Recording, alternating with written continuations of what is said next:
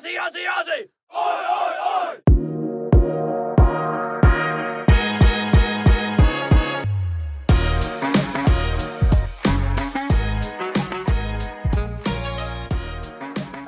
Hello and welcome back to another episode of Faking Injuries. I am joined today by Noah. We have Topo Chicos in hand, and we are here to run down a little bit of soccer, European football, whatever you want to call it. We're going to talk about everything that's going on on the continent, but not really talk about anything at the same time. Yep, it's the dumbest show in football, and we're ready to run it down. Our outline is a total of half a page, maybe. Uh, it's actually non-existent. Okay, so that's true. Let's not lie to our listeners. We've got some aces in the hole. Really, we're just trying to run down and use each other as sounding boards for some of the dumbest things we found in football and see where we end up. Yeah, and shocking to most listeners of this super professional, well done podcast, we actually both work jobs in the real world, uh, you know, finance jobs. And we had to put in some valuable hours this week and the last few weeks. So the writing might have been lacking, but we're back nonetheless and uh, hopefully better than ever. I think you're doing better than expectations in the working world. I'm still below expectations and recently put on a performance improvement plan. But let's put that behind us and get into it. Where do you want to start? I'll give you the honors, Charlie, because you are the man that's been working 80, 90 hours a week. Thank you. I appreciate that. Uh, I just want to start off the top. My boys, my new boys, Leyton Orient, got a big win and they're going up. Up to League One, baby. Got the promotion, but I tweeted out my boy Nigel Travis, the owner, former CEO of Dunkin' Donuts. Um, you know, I'm going to be buying a lot of two for twos and a lot of medium iced coffees the next couple weeks uh, in support. Even before you made this huge lifestyle choice, I've long been a Dunkin' stan. I know you have been too, but they used to truly be two for twos. Wake up wraps, you know, if you wanted to add a little sausage, a little bacon, two for three. I haven't been in a while. They're now like, Oh, yeah. they're six for twos now? Yeah, no, two Or for two for 12. six. Two for 12s after COVID inflation has hit. And I mean, I've just watched them creep up. Two for six, two for seven. It's like how I've marked time in the last 36 months. But nonetheless, we don't care what the prices are. It's time to support you, your new club, and I'm really happy to do so. Leyton Yeah. Orient, up the O's. Up the O's. I got a lot of good feedback from like friends and family who all listened to that pod, thought it was hilarious, and also just really respected my decision, which made me feel even more confident in it. So I'm happy to have a new club. I'm in a great mood. Quickly, I wanted to give some background that we covered in that episode. We motherfucked Millwall a little bit in talking about one of their delicacies. I think it was jellied eels, and we really had a hard time. Got a little background. I guess eels used to be all over the River Thames back in the day. Not sure which century that is. Eels were all they had. Such staples as eel pies were being eaten on the daily by the likes of uh, Charles Dickens and Charles Darwin, probably. Are we sure they're not confusing the eels for actual humans that just look that way? We're not. Maybe it was a bunch of Eli's. So dumb. Anyway, that's how they became a delicacy. We didn't really explain much there other than to add that they eat Joey Deal pies. So do with that what you will. Let's keep it moving. yeah. Subtle flex. No one knows a food scientist. What did you want to talk about first? Because I know you had a lot on your mind. Um, you're running your mouth before this podcast. Couldn't get you to shut up. So so what I had um, in my really cursory glances at storylines across European football, this one really struck a chord in my heart. If we think of the French and what they're known for, and what we often make fun of them sometimes for, you know, history of protests, revolutions, interesting, often catastrophic things happening. And so when I saw, quote, woman calls in bomb threat to stop partner from attending Marseille Troyes game, my interest was very much piqued. Now, I have a very loving fiance, passionate fiance, who doesn't love football very much, but even she wouldn't call in a bomb threat to stop us from going to watch Shaqiri and the Chicago Fire. yeah, I think you might have to question your own love um, and the trust that's there because you know I want my significant other to call in bomb threats wherever my non-existent one. And it's funny because the game wasn't delayed at all because apparently in France, Status quo. yeah, status quo, they already have like SOPs on the Yeah. next question when someone calls it a bomb Yeah. threat and they qu- quickly realize in the flow chart, oh, this is partner trying to stop other partner from attending soccer game. Okay, so it's like uh, you know Chicago never has snow days because they're just so prepared for the snow, right? In Europe, they never like you know delay the trains or anything when they hear bomb threat. They just know how to a protest. Doesn't matter. Like they clear that out quickly. It's France. like rain on your wedding day. Yeah, If there's a bomb threat before a home match, it's like good luck it's in the air. it is what it is. So that's my first action item I had to bring to the fore. I'll throw it back to you. Any bomb threats or otherwise uh, flamboyant things you'd like to bring forth? no bomb threats, but I would say like the fans in Europe are going pretty wild recently. I know for the Napoli Milan second leg, which they ended up drawing and losing the tie, so Napoli's out. That future's fucked. Unfortunate for me, but they were flying in like Georgians to see Khvicha, and they had a crew of Napoli fans standing outside the AC Milan hotel because some reporters for ESPN and other outlets were also staying at that hotel taking videos and they were shooting off fireworks directly at the windows. They were just chanting all night, trying to keep them up essentially all night. And in the end, it didn't work out for them because it just made it feel like they were a little scared. You know, they were a little scared of what Milan was going to come with. And uh, turned out they were right. So they were launching pyrotechnic devices outside the Milan. There were hundreds of them chanting, firing, like literally fireworks that like would explode at the 20th story or whatever windows. That's the cusp of innovation, right? Because I those fireworks cannot exist in America. You know, it, they must go 300, 400 feet in the air. But only in Europe are they not focusing on small electronics or microchips. It's no fireworks that can blow up exactly on the floor where you need them to.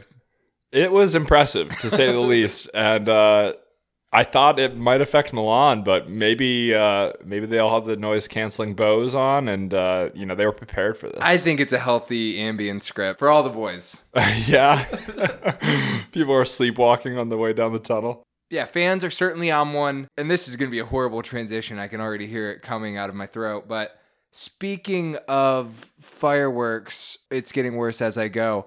This and fat men, which we didn't even bring up a fat man yet. nope. Olympiacos, Evangelos, bringing in Steven Gerrard allegedly to Olympiacos. No way. How dumb is that? But also, how amazing is it? It kind of makes sense if you don't think about it. It makes no sense, even if you don't think about. It. Is he gonna accept that, or is this just an offer they're putting out that's just so preposterous that? I don't think we know which one it is, but it loosely makes sense when you think of like what Rangers or any team from a smaller country but has a relative monopoly, even though Rangers didn't have that. I guess. What does that do for them? Like he must win the league, but he's not going to do anything in Europe. Well, they always win the league, and they always do nothing in Europe. So that would just be status quo there. I don't understand this because it's not like his reputation is completely tarnished. Like it wasn't a horrible time. It was pretty bad. I mean, it, not his entire reign. It was very bad the last six months, but like he picked up some form when he first took over, and like they got the new manager bounce. I don't know. It wasn't great. It was pretty horrific, but I wouldn't say his like reputation is completely tarnished where he can't go to another club. I mean, we just saw Frank Lampard get his what third job. okay, that is a bit of a one-off, right? I wouldn't use him Okay. as the market average. But- Okay, Roy Hodgson just got rehired by Crystal Palace. Okay, Roy Hodgson just got reanimated in a cryotherapy chamber. I don't even know if this is a real Roy Hodgson or not. I know. I wonder what his tombstone looks like. It's like born, dead, reborn. We're all over the place. Let's go back to Olympiacos. I love it. I, I've changed my I mind. love it. Yeah, Evangelos. He is the bootstrap on the ground level marketing gorilla. And this is what he does. Him more than anyone else knows there's no such thing as bad press. Yeah. Evangelo, he's about 400 pounds. There's no way he could pull himself up by his bootstraps. That's for sure. That's for sure. I got another funny one here. Speaking of Steven Gerrard, former club Liverpool, there's a Liverpool FC in Uruguay. Did you know this? I think I've come across it before, but go on, King. So I was a little confused because it was spelled exactly the same Liverpool FC. I was like, huh, I wonder if there's a town in Uruguay called Liverpool. Uh, no, there's not. There's not. They're they're directly copycatting because the city they're playing in is called Montevideo. So it's not Montevideo FC. It's Liverpool FC. I'm a little surprised, but also it sparks the business side of my mind. Should we be buying a club in Ecuador and name it Man City? I think there's already a Barcelona SC in Ecuador. Maybe that's Colombia. This seems to be something they like to do in South Uh-huh. America is semi rip off and gives it away when it's a totally anglicized name, right? Like Liverpool. Yeah. That doesn't even go with the phonics of Spanish. Liverpool. FSA. Uh, yeah. I, I was thinking we just go like full pronunciation. So like, let's start a Bayern Munich, Bayern Munich. but we'll call it Bayern München, like the actual, uh, the actual German pronunciation, and we'll just start it in Quito, Ecuador. You know? I like it. Yeah, we need to go hunt whatever towns and villages anywhere near uh, Moises Caicedo, his family, his relatives. Just set up a bunch of fake clubs based on European clubs. And one of them must take off. Kind of like a pharma approach, right? One of these drugs will become very addictive and we can sell for a lot of money. That was impressive. And in what, all in one sentence, you said hunt and pillage these towns, and then find a drug. but not get them addicted to opiates. This isn't the Purdue Pharma, okay? Okay, you should really be a spokesman. Yeah, it's a loose one today, but I think everyone has already come to that realization in the last 15 minutes. Back to France, though, because even worse decisions were made than the woman who called in a bomb on her partner going to a match.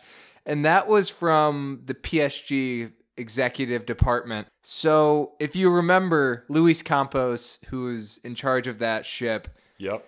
Huge summer last year, bringing in the likes of Fabian Ruiz, Carlos Soler, Renato Sanches, who had already had one flop in his career, Hugo Ekitike. This just in, PSG are ready to cut ties with every single one of them amid reports that the rest of the playing squad is just like, what the fuck? Who are these scrubs? Why were they brought in? So there were no other players named in that, just the ones they signed last summer. Correct. Correct. No one else got thrown Not a in. single other name. No one else has been underperforming in that squad. nope, just them, just the newbies. Wow. First of all, this is disrespectful to Hugo Ek- Ekitike. Hugo Ekitike. 'Cause he, Why is this? because any striker coming through at Rom, Ram is going to be elite. I don't have a lot of facts to back this up, but just seeing what Balogun has done, recency bias, all that, Yeah. he's a star. Yeah, Andy Carroll there. He'll come out a new man. I like it. I did want to just briefly, you know, our last two episodes, me choosing my new club, and uh, before that, we did an episode on the relegation scrap. I just want to say how spot on our guest was, Patrick, because Bournemouth have went on an absolute tear in the last three weeks. I mean, have they lost? I don't think so. I don't think so. And yeah, they're like pretty much safe now. They're at like 34 points and they have like a bunch of easy matches to go. So I'm saying it now, they're safe. And that means that Nottingham Forest definitely look like they're going down. Southampton definitely look like they're going down. And his third team, I believe, was One of Everton or Leeds. I'm sure. Everton, Yeah. which is also looking not great. Although Leicester's in the mix now. So I just want to say we did a pretty good job because it wasn't that clear cut at the time. Uh, and I, I respect that Bournemouth pick because it definitely worked out for him. I will say you heavily slandered Gary O'Neill, one of the most prestigious managers in the game today. And while it might have been a little tongue in cheek, I was suggesting Roy Hodgson, the old decrepit 84 year old manager at Crystal Palace. He, As a joke. he might become the new Tottenham manager. We overlooked Gary O'Neill, everyone's fifth grade gym teacher who lucked into a job. But good for him. I'm proud of him. Look, I'm man enough to admit when I'm wrong. And I was wrong about my boy Gary. Do you think he's going to collect a bag from Bill Foley, the American owner of Bournemouth, or is he going to really usher in the American cutthroat PE era and just leave him on the streets after the season? I think he's getting left on the streets after the season, even if he keeps him up, which I think he will pretty miraculously, uh, considering how bad they were, I don't know, a month ago, the spot they were in. I think he's going to be cutthroat, cut him out. I mean, that's just how the American PE guys do it, as Yeah. we've seen. That's just how they do it. They cut and they pick a better manager. So I don't know. I think there are better managers out there. Like there's a lot of available ones. Um, so I could definitely see them cutting ties Yeah. with him. But I think they'll give him a nice payoff. Like, hey, thanks for doing that. Here's a mill. Yeah, and his reputation will be left in a good place, Totally. What I'm rooting for, some people might say Sh- Sean Dyche has taken the Sam Allardyce role. You know, he kind of looks more like him. We know they both voted for Boris Johnson together very fervently. And Brexit. That goes without being said. Gary O'Neill, though, could be the new Sam Allardyce. I like it. Skinny. Michelle Obama, she was trying to pitch that whole food triangle thing, maybe. Yeah. This is kind of the rebrand of Sam Allardyce. Like Gary O'Neill is one third of Sam Allardyce Yeah. by mass, but I think he can usher a more positive but equally British form of get her done results type management. I like it. This is going to be really funny to anyone that doesn't know managers, and the only name they recognized in the last minute was Michelle Obama. How did she get in here? Um, no, I like it. I could see him going down that route, just being a specialist. Because honestly, Allardyce only did it like what four times, like Yeah. the keep a club up thing. All right. So Gary's got one. one check, you know, knock on wood, but like just got to do a couple more times, Gary. All right, we're here for you, Gary. I love it. How much cash does Foley have? Because you know would be really awesome is if he was able to convince like a Julian Nagelsmann to just motherfuck the top clubs and you know just join Bournemouth in the relegation scrap and like coach Dango Ouattara to be one of the best players in the world. That's what I want to see. He's got 1.6 Billy. I think that's Sir Willie. I mean, maybe they do it under the table, like pay him more than we're actually showing on the club's books, but they can make that work. I mean, you bring him to Vegas, right? Foley owns the Vegas Golden Knights. We have to imagine Foley's got a top tier penthouse there. He's got a good hookup with any of the services, drinking or otherwise that might be available on the strip. Probably Legal got some video services. cameras. Yeah. This is we're starting to not saying blackmail Julian Nagelsmann, but we're not. We're not, not- saying this is all satire, by the way. Our lawyers make us say that. You know what to do, Bill. if we see Julian Nagelsmann at Bournemouth, we'll know why. Yes, we will. Someone start tracking his flights. Did you know uh, Nagelsmann? We're so all over the place, by the way, and I love it. Do you know Nagelsmann? Uh, his like girlfriend the whole time he was head coach was like a top sports reporter at Bild, and there kept being like stories leaked about the Bayern locker room to the German press, which always happens, to be fair. Yep. But they're like, that's a weird connection. I, apparently, that's one of the reasons why they decided to sack him in the end because they were like, you're dating like one of the top sports reporters, and all these stories about our locker room are getting leaked. That's it's not a good look. Pretty brilliant. I like that from a conflict of interest perspective. Anything else, Charlie? You want to get off your chest? I mean, we could always motherfuck Chelsea a little bit now that you've had some time. You've moved on to Leyton Orient. I've just been thinking about the shit show that is Chelsea, officially out of the Champions League now. Thiago Silva bashing them. And we talked about Nottingham Forest, all the players they've brought in. But Silva specifically said, with all the transfers, right? Because Boehly's just gone in and done this shotgun approach. Chelsea's had to reconstruct a whole new locker room to fit everyone. And I think that was the most glaring indictment of all. Yeah, Thiago Silva did not seem happy when he was talking about that. Uh, no, I, I literally don't care because no longer my club. You know, like they might have officially got knocked out of the Champions League, which is great, but I officially about a month ago stopped rooting for them. So, but I love it. I actually love seeing this unfold. Third manager of the season, Frank, and I'm sure the fanatics on Twitter are already calling for his head. Would be hilarious if they made it to four, even if they just like decided to shoot for their long term guy, like a Luis Enrique or Nagelsmann or Gary or, O'Neill. or Gary O'Neill. if they decide to shoot early, you know, instead of wait until the summer, which would also be a horrible decision. I mean, I hope they do because four in one season, I don't even think maybe Watford is the only team to do that. Like I can't. Historically, I think Chelsea has done it.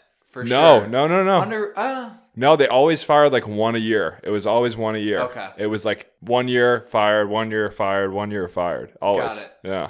I No, they never sacked two in a year. our boy Dara at Peterborough United, although not in the Premier League, he's had a run where I think he's sacked like six managers in 18 months. So people coming for your records, Dara. This year, I thought he always No, sacked not one. this year. Oh, okay, okay. I love it. There's an absolute savage and our uh, our role model when we are future owners. yeah, yeah. Well, all right, Charlie. If there's nothing else, I think we should conclude the dumbest show in football. That's Yeah. kind of got a ring to it. It does. I think we might need to do another iteration of this, maybe with uh, a cocktail in hand, so we can really dumb it up. Um, Maybe even write half a page. I don't know about that. yeah.